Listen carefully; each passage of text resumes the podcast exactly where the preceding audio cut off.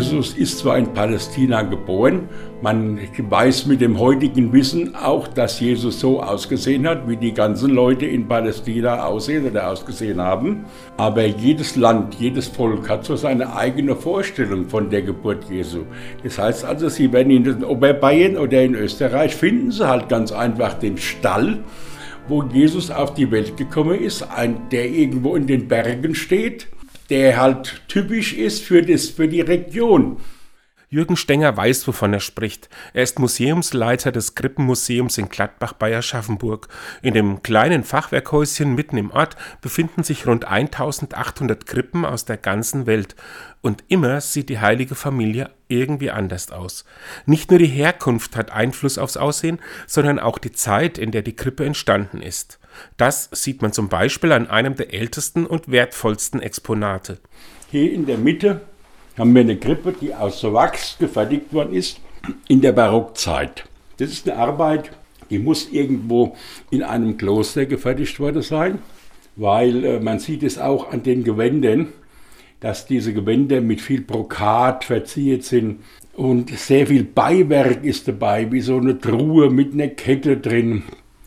Also es ist eine wertvolle Krippe, vom rein vom Aussehen her und dann aber auch von der Seltenheit, weil sowas geht also doch relativ leicht kaputt. Betrachter, die mit der biblischen Geschichte vertraut sind und von den ärmlichen Verhältnissen im Stall von Bethlehem wissen, können sich über diese prächtig prunkvolle Darstellung nur wundern. Im Gegensatz dazu stehen beispielsweise die Krippen aus Südamerika, die meist Szenen aus dem bäuerlichen Alltag dort zeigen. Die Figuren tragen indigene Kleidung, haben große Augen und hellbraune Haut. Im Museum gibt es einige Darstellungen aus Peru. Bei peruanischen Krippen sieht man eben öfters. Es gibt sehr viele, die dort Krippen machen in dem Peru. Es hat sich halt nachher rumgesprochen, dass man hier ein bisschen Geld mitverdienen kann und dann machen die Krippen. Manche der Krippen gehen auch ganz weg von der rein figürlichen Darstellung. Da gibt es beispielsweise einen Künstler, der Figuren aus bäuerlichen Werkzeugen herstellt. Das sind Schippen, Hacken, Schaufeln und daraus also Krippenfiguren herzustellen. Und zwar ist es einer, der nennt sich Siro mit dem Künstlernamen, also ein Roberto Cipollone, der aus der Toskana kommt. Und aus lauter altem Werkzeug Krippenfiguren herstellt. Und man kann erkennen, was es ist. Merke also, Krippe ist nicht gleich Krippe. Und nicht immer beschränken sich die Darstellungen im Gladbacher Museum nur auf die Geburtsszene.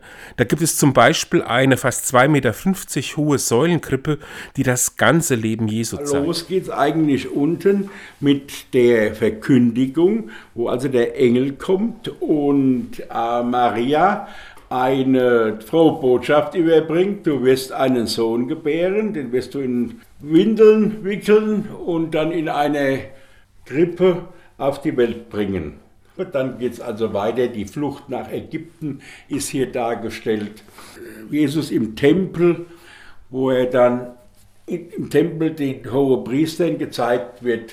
Bis weiter zu der Kreuzigung von Jesus, die ist also auch hier, und zur Auffahrt in den Himmel. Ganz oben ist diese Jesusfigur, da ist er eigentlich schon in den Himmel oder auf dem Weg zum Himmel aufgefahren. Musik.